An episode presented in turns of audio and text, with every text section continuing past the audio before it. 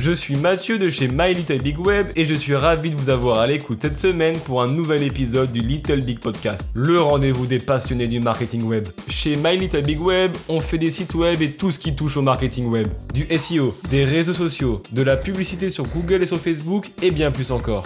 Les cofondateurs, Maxence et Eugénie, ont choisi de partager leur expertise chaque semaine sur Spotify et sur YouTube.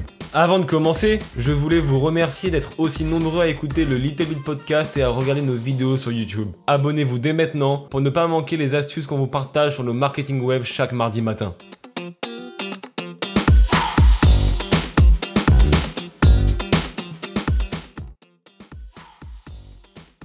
Bonjour à tous, aujourd'hui on va démystifier les différents types de postes, bah, par exemple des postes qu'on pourrait offrir chez My Little Big Web en programmation, donc les postes de euh, développeurs front-end, développeurs back-end et euh, full stack. Donc on va voir un peu quelles sont les technologies que euh, chacun des postes maîtrise, quelles sont leurs tâches, leurs responsabilités, et cetera. Qu'est-ce qu'un développeur front-end ? Un développeur front-end, il va être en charge de toute la partie front d'un site web. Donc qu'est-ce que c'est ? C'est la partie qui est davantage visuelle, l'expérience utilisateur, et cetera. Donc ce qu'il faut comprendre, c'est que quand on crée un site web, il y a deux euh, côtés, on va dire, du site web. Il y a ce qu'on voit en tant qu'utilisateur et ce qu'on ne voit pas. Si vous avez, par exemple, un site e-commerce ou que vous avez, je sais pas, des formulaires sur votre site web ou autre, ben, à l'intérieur, il y a plein de fonctionnalités qui font que, ben oui, là, il y a le formulaire, donc ça, c'est visuel. Mais s'il y a juste le formulaire du côté visuel, ben, il se passe rien. Donc, ça prend des fonctionnalités qui vont faire que quand on envoie un formulaire, ben, euh, oui, effectivement, quand vous notez votre nom, votre prénom, et cetera et que vous cliquez sur envoyer, ça s'envoie quelque part, que la personne, elle reçoit le formulaire.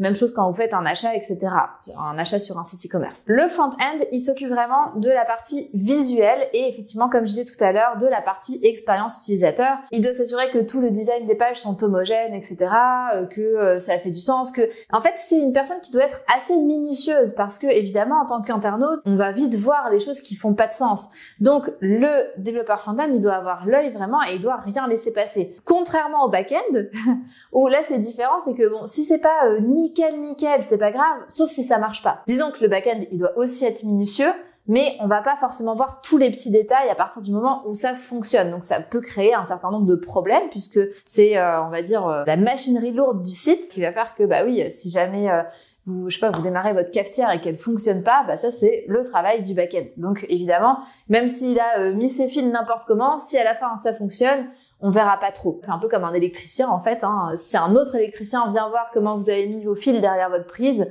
et qui se dit bah non, ça a été fait n'importe comment, vous en fait vous le savez pas parce que vous voyez que votre prise elle est super bien montée, elle est belle, tout est parfait, mais euh, un professionnel derrière va pouvoir le voir. Souvent le front-end, donc celui qui s'occupe du, du visuel, est pas forcément celui qui va designer le site web. On a aussi dans la panoplie de métiers euh, du web et notamment dans la création d'un site web, les designers web. Donc eux, les designers web, ce qu'ils font c'est qu'ils créent le design du site web. Ils vont créer des maquettes. En général, ils vont maîtriser Photoshop et plein d'outils vraiment relatifs au design. Et en fait, le front-end intervient souvent une fois qu'il a eu la maquette. Le front-end intègre le site web, donc c'est aussi un intégrateur. Pourquoi je disais que le front-end doit connaître l'expérience utilisateur et doit être minutieux et doit regarder le design des pages, qu'elles soient homogènes, et cetera. S'il y a déjà un designer, c'est bizarre. C'est parce que le designer va pas nécessairement maqueter toutes les pages. Mais si, par exemple, toutes vos pages services ont exactement le même design, même si vous avez cinquante pages, vous aurez qu'une seule maquette. Si là, par exemple, vous avez des pages et des sous-pages qui nécessitent, par exemple, deux designs différents, bah là, vous aurez deux designs différents. Mais l'intégrateur doit s'assurer que les pages font du sens. Aussi, ce qui arrive, c'est que le designer design pas toutes, toutes, toutes les pages du site. Euh, donc, euh, par exemple, la page contact, parfois, il y a des designers qui la designent. Parfois, elle n'est pas nécessairement designée par le designer. Donc, c'est la responsabilité de l'intégrateur, du front-end, justement, de bien designer la page et de bien l'intégrer selon les codes couleurs, et cetera, toute la charte graphique qui a été pensée par le designer. Au niveau des langages de programmation que le front-end doit maîtriser, évidemment, tout ce qui est H T M L et C S S, ça fait partie de la palette d'outils du front-end. Et on a aussi tout ce qui est JavaScript. Donc ça, on va dire que c'est le minimum. Et après, il y a des euh, développeurs front-end qui vont euh, maîtriser d'autres euh, langages de programmation. Ça, on va y revenir un petit peu plus tard. Donc au niveau de ses responsabilités, le développeur front-end doit s'assurer que le site, il est ergonomique. Aussi, souvent, c'est la responsabilité du développeur front-end de s'assurer que les éléments S E O sont bien intégrés sur le site web. Donc, comme je disais tout à l'heure, le front-end front-end, c'est un intégrateur. Donc, euh, bah, il doit intégrer les éléments de design, le contenu, et souvent, on va lui demander d'intégrer les éléments S E O. Parfois, ça va être votre spécialiste S E O qui le fait, et euh, parfois, bah, le spécialiste S E O va donner toutes les informations à l'intégrateur qui va intégrer l'ensemble du contenu sur votre site web. Et la dernière chose, c'est vraiment de s'assurer que le site, il est responsive, c'est-à-dire qu'il s'adapte à toutes les tailles d'écran. Ça, c'est super important parce que les maquettes sont pas toujours faites selon toutes les tailles d'écran, puisque évidemment, il y a plein de tailles d'écran, il y a des dizaines de tailles d'écran possibles.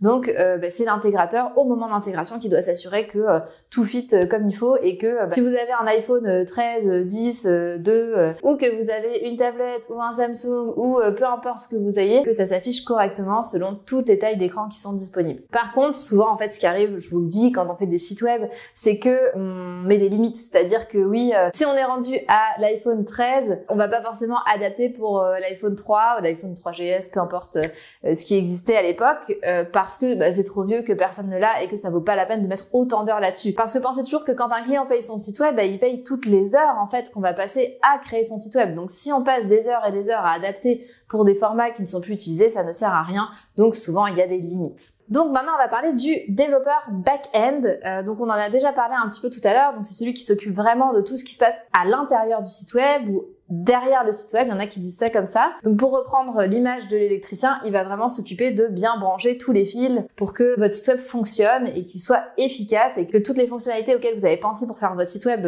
fonctionnent également. En général, il va s'occuper de la partie serveur. Votre site, pour qu'il soit en ligne, il faut le mettre sur un serveur, sur un hébergement. Donc c'est lui qui va s'occuper de mettre en ligne votre site web. Il va s'occuper aussi de tout ce qui est euh, base de données. C'est-à-dire que quand vous avez un site web, vous, avez, vous pouvez avoir un certain nombre de données justement qui sont stockées et qui doivent communiquer avec votre site web. Donc encore une fois, vous avez la partie visuelle, mais par exemple, si vous avez une base de données client qui est linkée avec votre site web, bah, il faut forcément que votre site web communique, il faut que votre euh, base de données elle soit stockée quelque part et que euh, bah, ça soit pas trop long justement pour communiquer, que ça soit efficace. La base de données, qu'est-ce qu'il y a dans la base de données? Il y a aussi tout ce qui est euh, mot de passe, les préférences, euh, votre panier d'achat, par exemple, quand vous allez sur un site web et que euh, vous enregistrez des choses dans votre panier d'achat, que vous quittez, que vous revenez et que sur le site web, il y a toujours euh, votre panier qui est là, bah, tout ça, c'est la base de données justement qui permet de garder ça en mémoire. Un développeur back-end va maîtriser des langages comme Python, P H P, Java, S Q L. Donc là, il y a toute une panoplie de langages aussi. En fonction du type de site web que vous avez,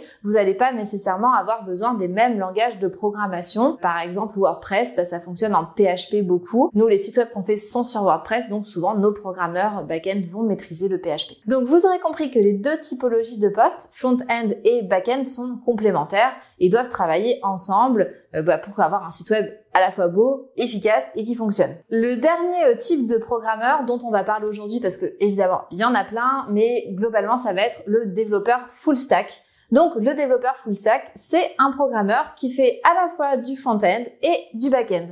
Donc lui, il est capable de faire un site web de A à Z tout seul parce que euh, avec justement les sites web qui sont un peu prémontés, un intégrateur est capable de le faire. Par contre, dès que ça devient un peu plus complexe, là ça demande des compétences back-end. Quand on a un site complexe, souvent soit on a besoin d'un front-end et d'un back-end, soit on a besoin d'un full stack qui maîtrise donc tout ce qui est P H P, parfois S Q L, et cetera, comme je disais tout à l'heure. Souvent, ce qu'il faut savoir, c'est que le full stack va passer pas mal de temps sur la partie visuelle du site web parce que c'est ce qu'on voit. Donc, comme je disais, il faut être très très minutieux parce que finalement c'est un peu de l'apparence en fait. C'est comme quand vous allez en entrevue. Vous allez en entrevue, vous avez beau être le meilleur candidat, vous êtes préparé, et cetera. Si jamais vous arrivez, vous n'êtes pas coiffé, vous arrivez, je sais pas moi, en jogging, dépendamment des, des entreprises, que vous êtes sale, enfin peu importe, bah, vous avez beau être super à l'intérieur, mais l'extérieur c'est important aussi. Bah, pour le site web c'est exactement la même chose, l'apparence est très importante. Donc le full stack va quand même travailler sur les tous les détails, et cetera. Surtout pour un site qui a beaucoup de pages, on veut s'assurer que toutes les pages soient conformes. Merci beaucoup de m'avoir écouté. Si vous cherchez un emploi en tant que développeur front-end, back-end ou full-stack, je vous invite à regarder la page carrière de My Little Big Web. On a souvent des offres disponibles. Si vous avez aimé la vidéo, je vous invite à la liker. Si vous voulez voir toutes les vidéos qu'on sort chaque semaine sur la chaîne YouTube de My Little Big Web, je vous invite à vous abonner. Comme ça, vous ne manquerez plus rien.